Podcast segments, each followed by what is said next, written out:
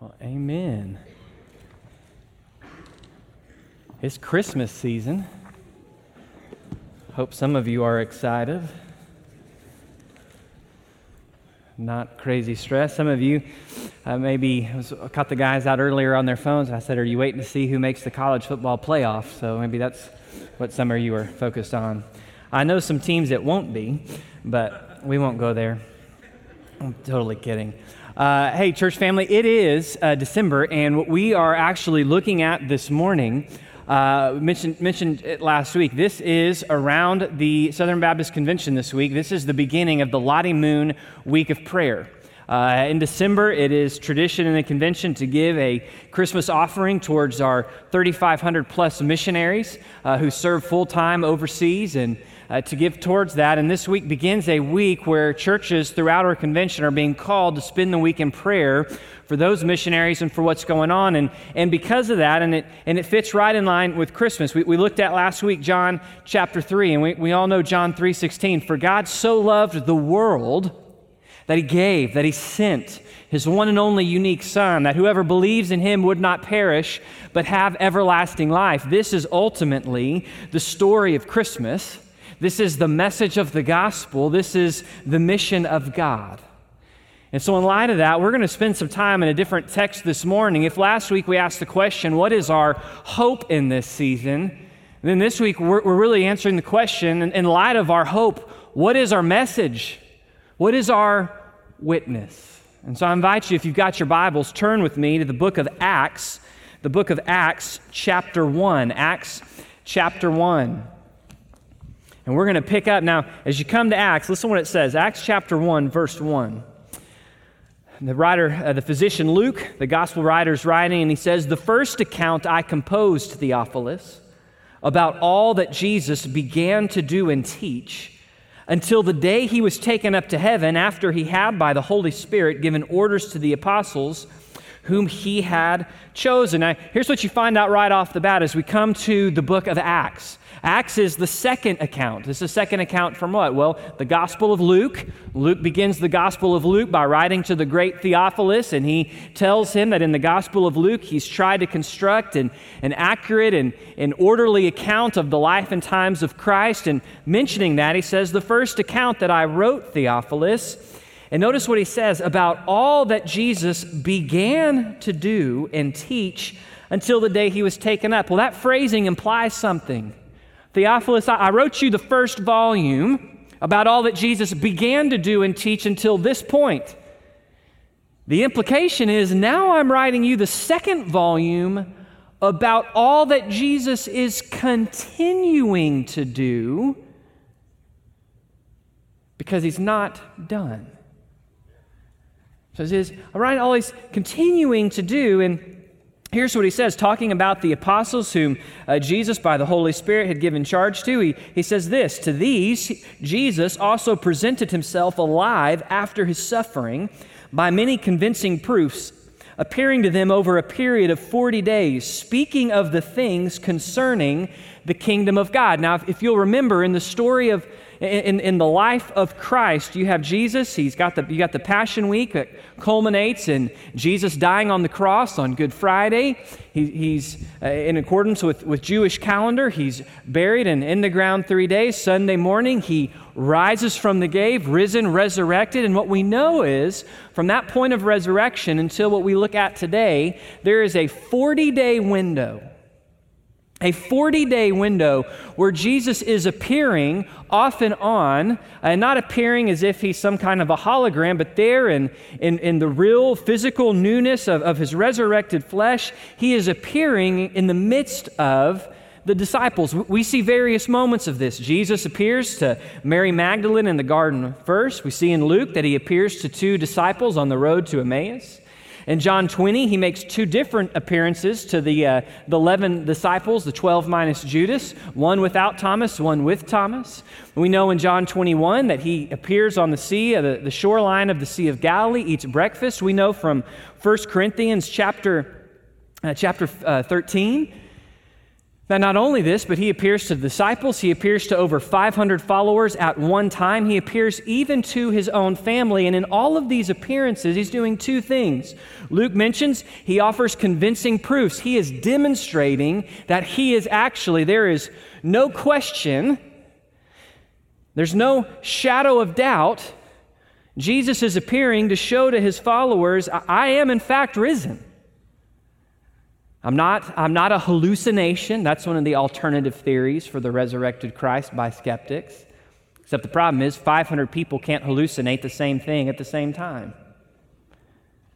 So he offers these convincing proofs, but he's also doing something else besides offering these convincing, beyond shadow of a doubt proofs to these eyewitnesses. He's also finishing the last little bit of equipping and training and teaching on his kingdom before he will ascend and continue his work through his people, his church. And this is what we come to. It says he gathered the disciples together and he commanded them not to leave Jerusalem but to wait for what the Father had promised, quote, which you heard of from me, for John baptized with water, but you will be baptized with the Holy Spirit not many days from now. He's, he's there with his disciples. He's, he's eating a meal with them, is the, is the context of that word, gathering them together. He's spending time with them, and he says, Here's the deal. You are not to leave Jerusalem now that we're all back. This is towards the end of the 40 days. We're all back here in Jerusalem. You're not to leave Jerusalem until this moment. And he reminds them of what he shared with them in, in the Gospel of John, chapters 14 and chapter 16, where he talks about it's better for you that I go. It's better for you that instead of me being here in, in the flesh with you, it's better for you that I go, that I ascend in glory to the right hand of the Father, so that I may send the Holy Spirit the third person of the Trinity, not an it, not a power, God Himself, the Holy Spirit, that I may send the Holy Spirit. And He, he tells them the Holy Spirit's going to convict the world of sin and righteousness. The Holy Spirit's going to remind you of the things I've taught you. The Holy Spirit is going to lead you in truth. The Holy Spirit is going to empower you. He says, You are to wait here in Jerusalem until what the Father has promised, which I told you about, the Holy Spirit comes, and it says, and he, and he gives the reference John baptized or immersed you with water, but you will be baptized with the Holy Spirit. Now, what do we mean by baptized there? Let's all remember the, our English word baptized is a transliteration of the Greek word baptizo. And baptizo, while we think of baptized in English, we think of baptized, we put somebody in the water, we dunk them under. Well, why do we dunk somebody fully underwater? Because the verb just means to immerse completely and fully, to cover every last ounce of. So when he says here the baptism of the Holy Spirit, what he is describing is what happens for us at the moment of salvation. When you and I come to that point where we confess that we are sinners and in accordance with the Holy Spirit who's been in his kindness convicting our heart that we're sinners alienated from God, when we confess our sin, when we acknowledge that Jesus is who he says he is, he's done what he's said he's done, and that, and that we need him to save us, when that moment of salvation comes, the Holy Spirit comes as the Holy Spirit indwells us. The Holy Spirit of God physically or enters our, enters our being says he seals us, meaning he can't leave. That seal is permanent. Not only that, but, but the way it's described is he ba- we are baptized in the Spirit. We are completely and totally immersed once for all by the Holy Spirit. He says, so you're going to wait. So that you're going to wait for this. These are the first followers, so the Spirit hadn't come at this point. He says, you're going to wait. So a little time goes, verse 6. When they had come together, they were asking Jesus, saying, Lord, is it at this time that you are restoring the kingdom to Israel? Now, it's possible when they ask that question, it's possible that we're right in going, man, even now, 40 days after Jesus has resurrected from the grave, his disciples still don't get it. Because they say, is, is, this, is this the time when you're going to come, when you're going to bring your kingdom, when you're going to free Israel from the oppression of Rome? Is this, is this the second coming? Is essentially maybe if we were to ask it in our words.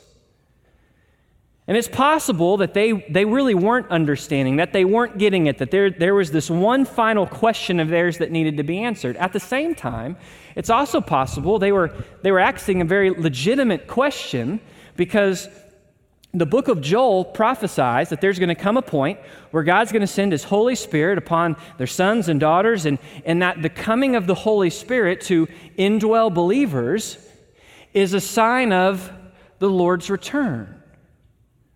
And so it's possible that they've got, they've got a legitimate question here, regardless of whether it's legitimate or whether they're, they're still not getting it. They're focused on the wrong thing. And look at what Jesus says to them. He says to them, It is not for you to know the times or epochs which the Father has fixed by his own authority. But you will receive power when the Holy Spirit has come upon you, and you shall be my witnesses in Jerusalem and in all Judea and Samaria, and even to the remotest part of the earth. So here's what he says He says, Listen, great question, but it's none of your business. It's a great question, but it's none of your business. It is not for you, it is not your place. He's talking to his followers, my disciples, it's not for you to know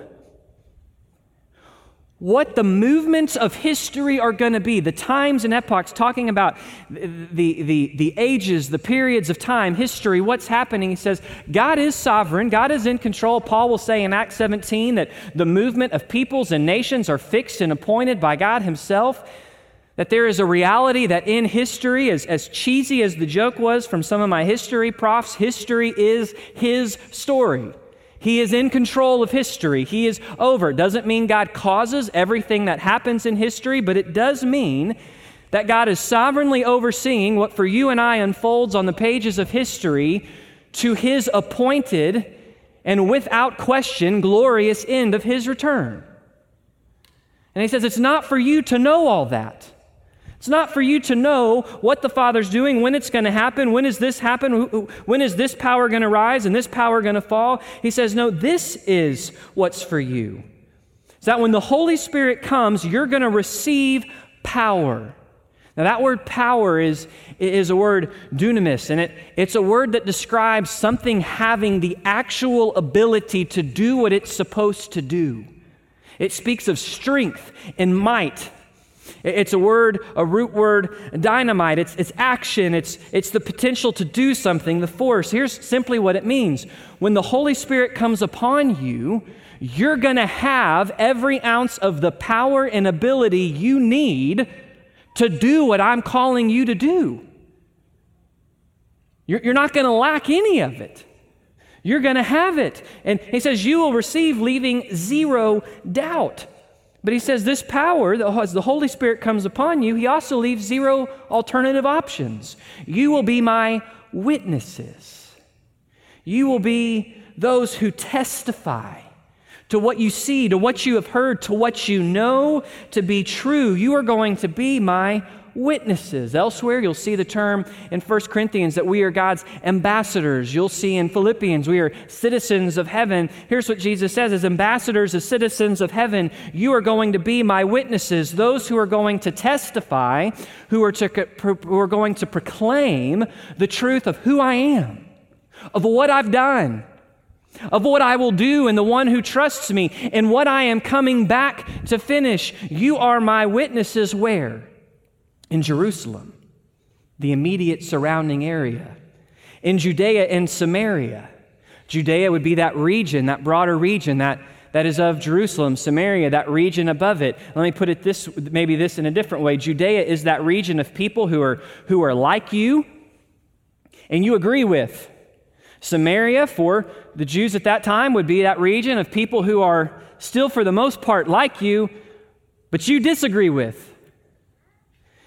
And not just there, but to the ends of the earth. It says, You're going to be my witnesses, even to the remotest part. And by the way, did you notice here? It says, You shall be my witnesses both in.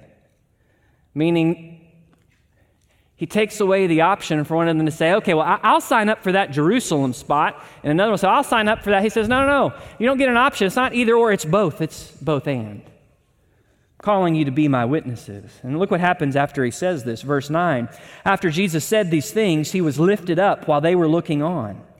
And a cloud, or also termed for glory, he was received up in a cloud of glory out of their sight. And as they were gazing intently, looking up in the sky, behold, two men in white clothing stood beside them. And they said, Men of Galilee, why do you stand looking into the sky? This Jesus who has been taken up from you into heaven will come in just the same way as you have watched him go into heaven. So here they are.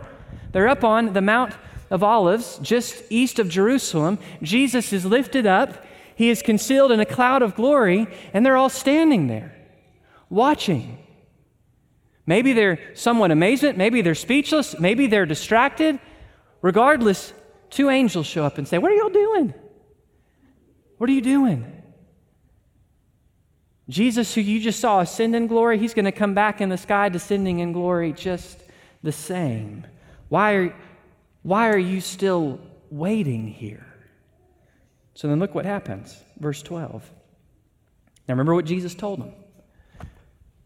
He says, What I want you to do until the Holy Spirit comes, go back to Jerusalem, wait, pray. And then when the Holy Spirit comes, go be my witnesses. Look what they do. Then they returned to Jerusalem from the mount called Olivet, which is near Jerusalem, a Sabbath day's journey away. When they entered into the city, they were up to the upper, went up to the upper room where they were staying. That is Peter and John and James and Andrew, Philip and Thomas, Bartholomew and Matthew, James the son of Alphaeus, and Simon the Zealot, and Judas the son of James. And these all, with one mind, with one spirit, with one purpose, were continually devoting themselves, were being steadfast, persistent in the face of any opposition, internal or external. With one mind, they were continually devoting themselves to prayer, along with the women and Mary, the mother of Jesus, and with his brothers, one of whom would be James, where we've been walking through for several months now. What do the disciples do? They have this brief moment where they're just they're just kind of stuck looking and, hey, what are you doing here? And what do you see them do? They go and obey. Jesus said, Go back to Jerusalem. Jesus said, Wait. They wait. They're praying. And, and, and the story will go from here. The story will unfold. We'll find in, in, in chapter 2 that as they are praying, the Holy Spirit comes upon them. That, that the Holy Spirit, these first believers, whose, whose entrance into salvation was slightly different than ours because we're living in the days after the ascension of Christ. They were there at the ascension of Christ. The Holy Spirit comes upon them, fills them, seals them. What do they do? They go out there in Acts chapter 2, they go up to the Temple Mount on Pentecost and they began to preach. And the Holy Spirit moves in a miraculous way as people of other languages hear them preaching in their own home tongue, their own native languages. 3,000 respond to the gospel that day. A church is formed there in Jerusalem. And the story moves forward. Some of those will go back to regions uh, that they, were in, they, they had left to come in for the festival. Others will stay there in Jerusalem. We find by Acts chapter 7 that the church is now large enough, that influential enough that a structured persecution of Christians takes place there in Jerusalem. We'll see Stephen martyred by men who lay their coats at the feet of a man named Saul. And those believers, many of them in Jerusalem, they're going to scatter throughout Judea and Samaria. Those are the believers we've been looking at the, the, book of James being written to.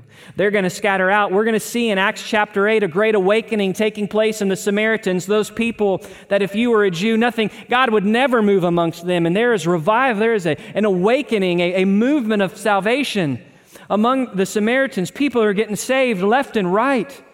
And in the middle of that, one of the evangelists who's, who's seeing the highlight of anybody's ministry life, the Holy Spirit says, Hey, leave this and go south to the middle of nowhere.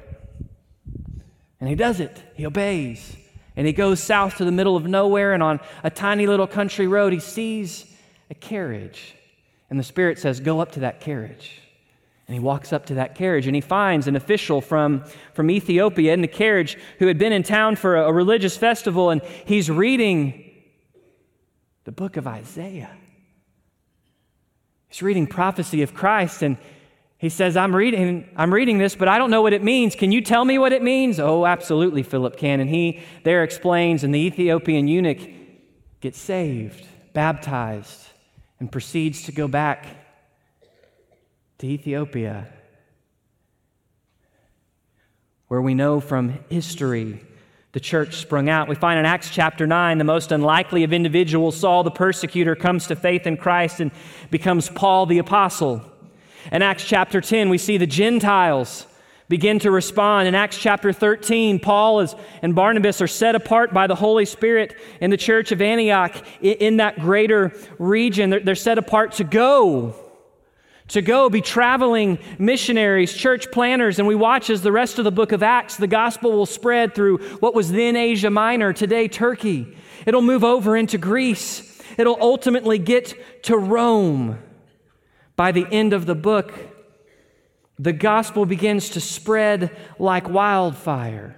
We know that in the life of the apostles, the church is found, the church moves into Syria in the east. We know that it's strong in northern Africa.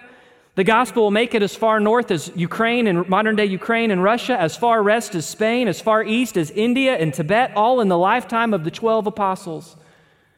And over the next 300 years, there will be cycles of, an, of official imperial persecution that will come and go, and the church will weather them all, and it will continue to thrive and grow even greater in the midst of that persecution, for the blood of the martyrs is the seed of the church. But the story doesn't end there. We know over the next 1700 years, from then until now, that you've got various groups like the Anabaptists who would proclaim, Yes, you are absolutely a sinner in need of desperate grace. And praise God, Jesus offers that grace. And there is joy to be found in his salvation. And they will go out and they will see people come to faith, though they would endure brutal and quick martyrdom. We see groups like the Moravians who would raise up in Central Europe and would go all over the globe sharing the gospel. Individuals like William Carey, the father of the modern missions movement, who would leave a, a ministry life in England to go to, to a place in India where there was no, there was language barrier, where there was not any kind of modern convenience, where there was no presence of the gospel, and would give his life. We see men and women like Adoniram and Ann Judson who would heed the call and leave America and a life that is here to go to Burma we see women like Amy Carmichael who would leave affluence and wealth and a family in, in England to come down and share the gospel and minister to at risk and poor women in India. We see God raise up people like Jim Elliot, who would give his life, murdered by the Auca Indians, who would later come to faith in Christ, who would say, He is no fool who gives what he cannot keep to gain which he cannot lose. Why, church family? Because this is the story of the mission of God. The book of Acts never comes to a formal conclusion. It starts with saying, Hey, first I wrote to you all Jesus began to do. Now I'm writing to you all that Jesus is continuing to do. And there's no conclusion to it because Jesus hadn't stopped. But in that story, we arrive to today. And what is our place in that story? What is our place in this story of the mission of God, which has us at its end? A picture in Revelation chapter 7, verse 9 of a great multitude that nobody could number, of every tongue, of every tribe of people and nations, of ethnicities from all over the world, uh, of people who, who are saved. The heart of the mission of God is for God so loved the world. And, church family, understand today that if you are in Christ, we are called by Christ. We are Christians in this world to be His witnesses. It's a simple point today. We are called to be His witness. So, what is a witness? Well, a witness is a person who gives a true testimony, an accurate account for what they've seen, for what they've heard, for what they know to be true. Church family, our testimony, our account is that of Christ and His gospel. It's that message of, for God does so, in fact, for God is real.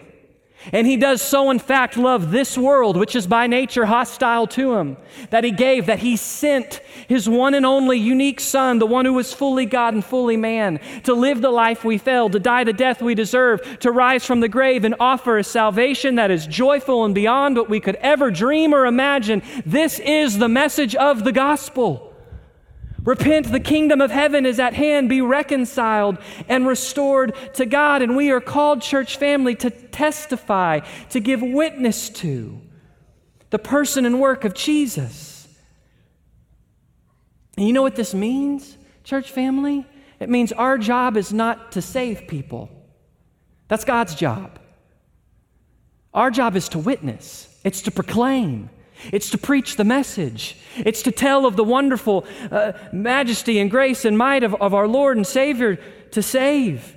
And this is an incredible pressure reliever because there is a misnomer at times, both, both congregationally as a church and even personally, that if, if I don't share the gos- gospel just right, then, then they're not going to get saved. The, the inverse being, if I just said all the words, if I just had the perfect gospel presentation, it's like the perfect marketing pitch, then you'll get saved. And if you don't get saved, well, then I must not know what I'm doing. Listen, church family.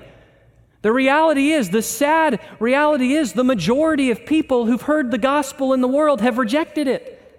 Our job is not to come up with the perfect, foolproof pitch that will save anybody. If you find that, it probably means you've left the actual gospel. Our job is not to save someone, our job is to tell people how they can find salvation from the one who can save them. Church family, if we're going to be his witnesses, it's going to demand time.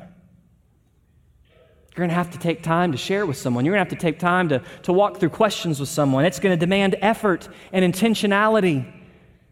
It's going to demand we actually take intentional time to pray about it, intentional time to seek out people, intentional time to talk. It's going to take effort. It's going to be hard at times. It's going to be messy at times.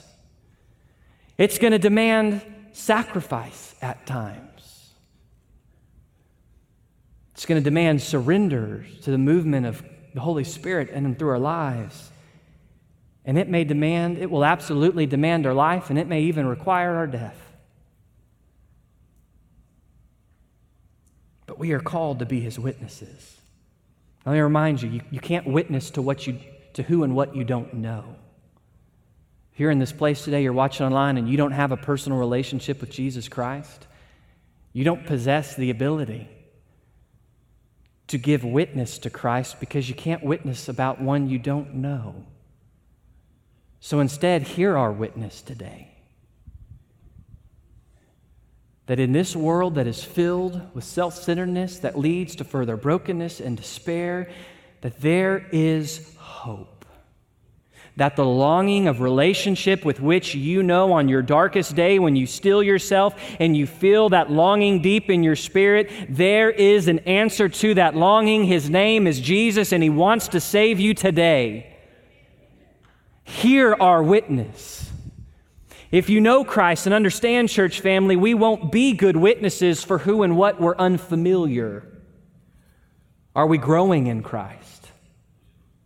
Also, understand this we'll be a lousy witness for who and what we are dispassionate about. Are we loving Christ? Perhaps our witness for Christ is weak because we're just not really that amazed by the fact that for God so loved the world, for God so loved us, he gave his only Son.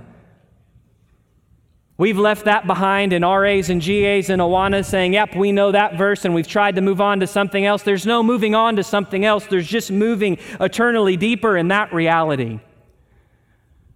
Perhaps our dispassion is the reason our witness is hurt. Church family, we are called to be as witnesses. Where? Where? Both in Jerusalem, Judea, Samaria, to the ends of the earth. Well, what is our Jerusalem, church family?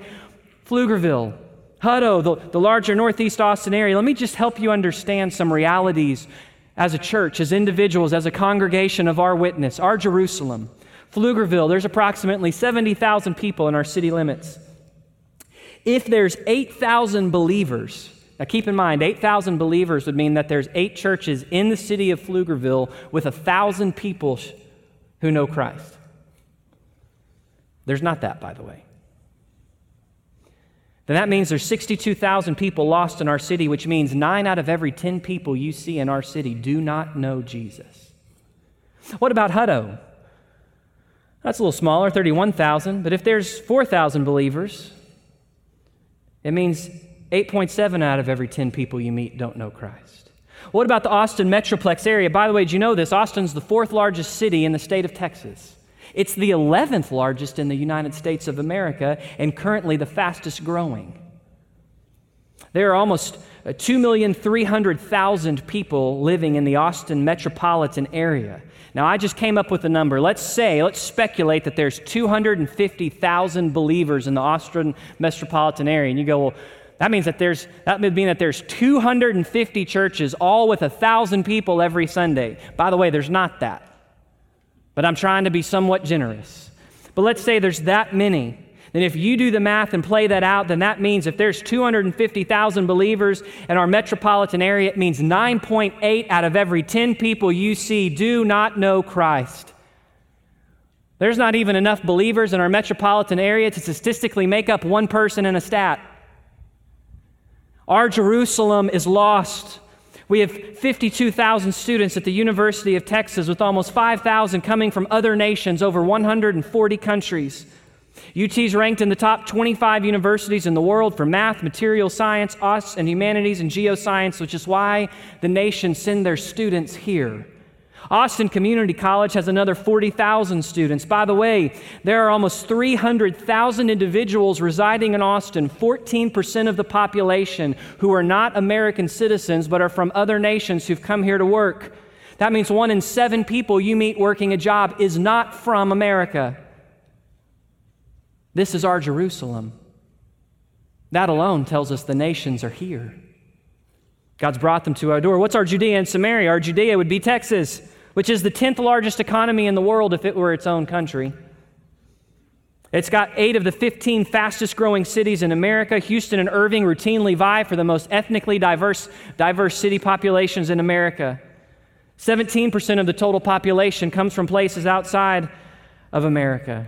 By the way, America, there's 350 million people living in America. And if you do the math and, we, and, and, and you take the, the amount that claim to be Christians, then it means three out of every four people you meet in America don't know Christ. Texas is our Judea and America is our Samaria, then what about the ends of the earth? Don't know if you saw the other day, church family, but we've officially crossed the 8 billion people on earth mark. 8 billion people. Out of that 8 billion, only 2.3 claim, and I say this, a form of Christianity. That does not mean they claim to believe that Jesus, his life, death, and resurrection is, is good enough to save you and I from our sin and we need to repent. That just means they claim some form of something broadly that claims to be Christian. That means that there are guaranteed 4.7 billion, sorry, 5.7 billion people who are lost, which means at minimum, Seven out of 10 people you meet in this world do not know Christ. There's currently 1.6 billion people who've never heard the gospel a single time. When you roll the stats, because the, when Jesus says, go and make disciples of all nations, see, that word nations in Greek doesn't mean geopolitical nations, it means tongues and tribes, people groups. You may have one nation, but many people groups. Well, there are currently 17,442 people groups in the world. And let me just give you, for the sake of time, a simple number. 10,407 of those people groups have less than 2% of their population that knows Jesus Christ by grace through faith. Less than 2%. Yet today there are more pathways to minister from Jerusalem to the ends of the world at our fingertips than ever before. As a nurse, a doctor, a teacher, a business person, you can get into almost any country in this world in places that a formal missionary cannot. To be a blue collar worker can take you. ESL, when I taught in uh, English in, in, in Ukraine uh, 12 years ago, it was funny. One of our conversation questions was, What will the world be like in 20 years? This was the number one answer by far from my students in Ukraine. China will run everything and we'll all speak English. Summer 2010, that was what is the world going to be like in 2030? China will run everything and we'll all speak English. You can, using English as a second language, go anywhere with social media, Zoom, FaceTime. You don't have to wait for weeks upon weeks to send a letter to a pen pal on the other side of the world. You can pull them up right here and now. And here's the reality of the situation it is estimated that every day 157,690 people die not knowing Jesus every day. And if you sit there, church family, and you go, Holy smokes, Pastor, that was a lot of numbers and I feel way overwhelmed. Yes. Can you imagine the 11 disciples, Jesus? Hey, the whole world, you guys have never left anything further than, than, than a couple miles north of Galilee and a couple miles south of Jerusalem. Uh, you got to go, you're responsible to take the message to the entire world, and there's 11 of you.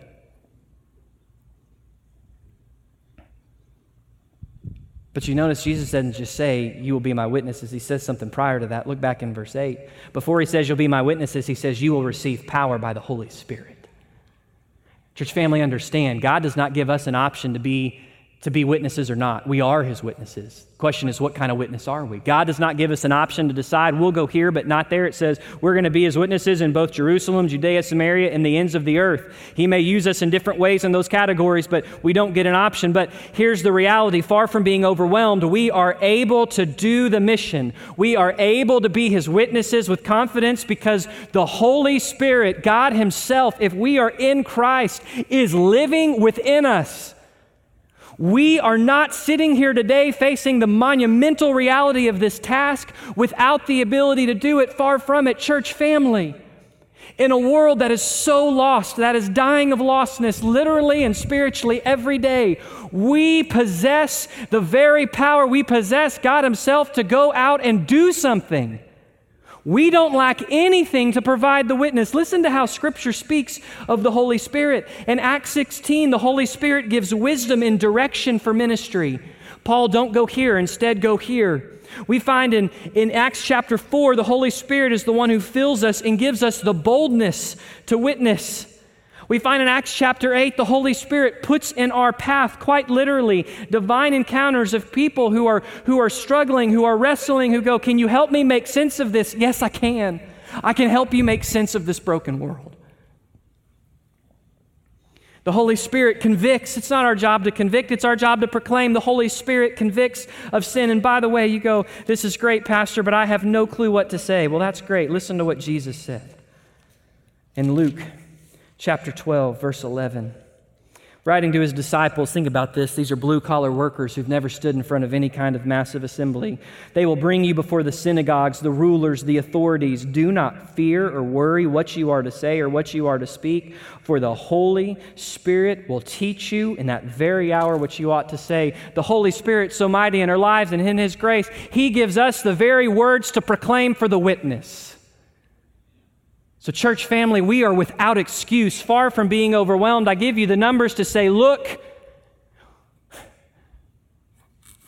the world to witness is at our fingertips. We are without excuse. There, there are people all around. I don't give it to overwhelm. Here's the reality we are able to do the task, brothers and sisters. If the Holy Spirit and God fa- of God, in fact, lives within us. Yes, the mission is massive and it's overwhelming by human odds, but we don't go in human power. We go in the power of the Holy Spirit. And given this, then, there's two things we got to be aware of. We must not be distracted and we must obey. You see, here in this passage, the disciples are asking, Well, is now the time you're going to come back? The disciples are there standing, looking in. There seems to be this temptation, this pull towards distraction. And, church family, we're, we're in no ways uh, protected from that. We can be distracted by a misunderstanding of what it's all about. We can give so much attention to when we fall, when will I fall in love? What should I major in? Are we going to afford a vacation this year? When will the good old days come back? Will life ever get back to normal? Well, we, can be, we can be asking so many questions of all the wrong things that we miss the leading and movement of the Holy Spirit. We can be so distracted by trying to understand or being worried by the times and what is or isn't happening when Jesus says about the times, Before I return, you will hear of nations going to war and plagues and famines and rumors of war. Do not fear. Before I return, the message of this gospel must get to every tongue and tribe, is what he says. And then a few verses later, there in Matthew 24, he, he tells a parable about the faithful servant. When the master comes back, Will he find his servants distracted by all the wars, plagues, famines, and rumors of wars? Or will he find his servants faithfully going about his mission? So, church family, we must not allow ourselves to fall into distraction because the call to be his witness is not limited to the apostles and the professionals. It is God's mission from Genesis to Revelation. And if we are God's people and we are going to walk and live in line with God's heart, then his mission must be our mission. It must be my mission when I walk out the doors of this place. It must be my mission when I am in, in, in my, my time of prayer. Lord, open doors. Lord, help me see. It must be my mission when, yes, I'm going about sending off the 800th email at work today that's driving me crazy but I've got five coworkers sitting all around me who don't know Christ. It must be my mission. It's why James, in the midst of these believers that we've been looking at living in hard circumstances, oh, serious about the gospel transforming every aspect of their life because they are living out the gospel as a witness in a world that is looking to see is Jesus real or not? And Jesus is still on the move, but he's chosen to be on the move through his church. And we, as the church, will be the closest thing this world sees to Jesus until Judgment Day. Will we be his witnesses? Will we be marked like the disciples by a pattern of faithful obedience? What do they do once they, they finally get there? They, they return to Jerusalem. They get on their knees and pray. They receive the Spirit. They go out and witness. You see this mark. And so here's what I simply say, church family Will we be faithful? The call is to reach one. Who is that one neighbor? That one family member, that one coworker, that one teammate, that one classmate, that one friend. Who is that one person God is stirring and placed in your life and on your path? Who is that one person? Are we being faithful? Will we share faithfully? Will we pray faithfully? By the way, we don't have time today, but there's an unbelievable connection between prayer and evangelism. When God's people get on their knees and pray for God to move in this world, does something in the hearts of God's people. Doors open, the gospel shared. When you look throughout Acts, you always see the people praying and then you see the gospel being shared. Will we pray faithfully for laborers to go out in the harvest? Will we pray faithfully uh, for doors to open and boldness to speak, like Paul in, in Colossians 4? Will we share faithfully? Will we pray faithfully? Will we give faithfully? This mission is bigger. Will we give our time? Will we give our resources, our finance? It's bigger than any one of us. That's the reality of Lottie Moon. It's the reality of the convention. Why, why, someone asked there, why, why the convention? What's the ultimate purpose? The ultimate purpose is this we as a church could barely fund one full time missionary. We, as one of 47,000 churches, fund 3,500 full time missionaries who are le- seeing people come to faith in Christ and training locals to become pastors and church planners. And the gospel is moving because what we can do together, it's not on any one of us, it's together. Will we give faithfully? Church family, understand today the Gospel of Acts starts with all Jesus began to do and teach, but it never has a formal conclusion because it hadn't stopped yet. Jesus is continuing to move, and we are part of his work and his mission as his body. The question will be will, will the world see us, First Baptist Pflugerville, as a body that leaves the 99 to go after that one? Or will they see a body that's distracted by too many other things? Church family, may it be that we are marked by a faithful witness. Let's pray. Father, thank you for what you've laid in front of us. God, and I just hope.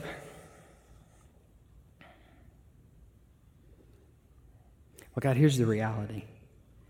You have laid the nations in front of us. All we got to do is just walk outside.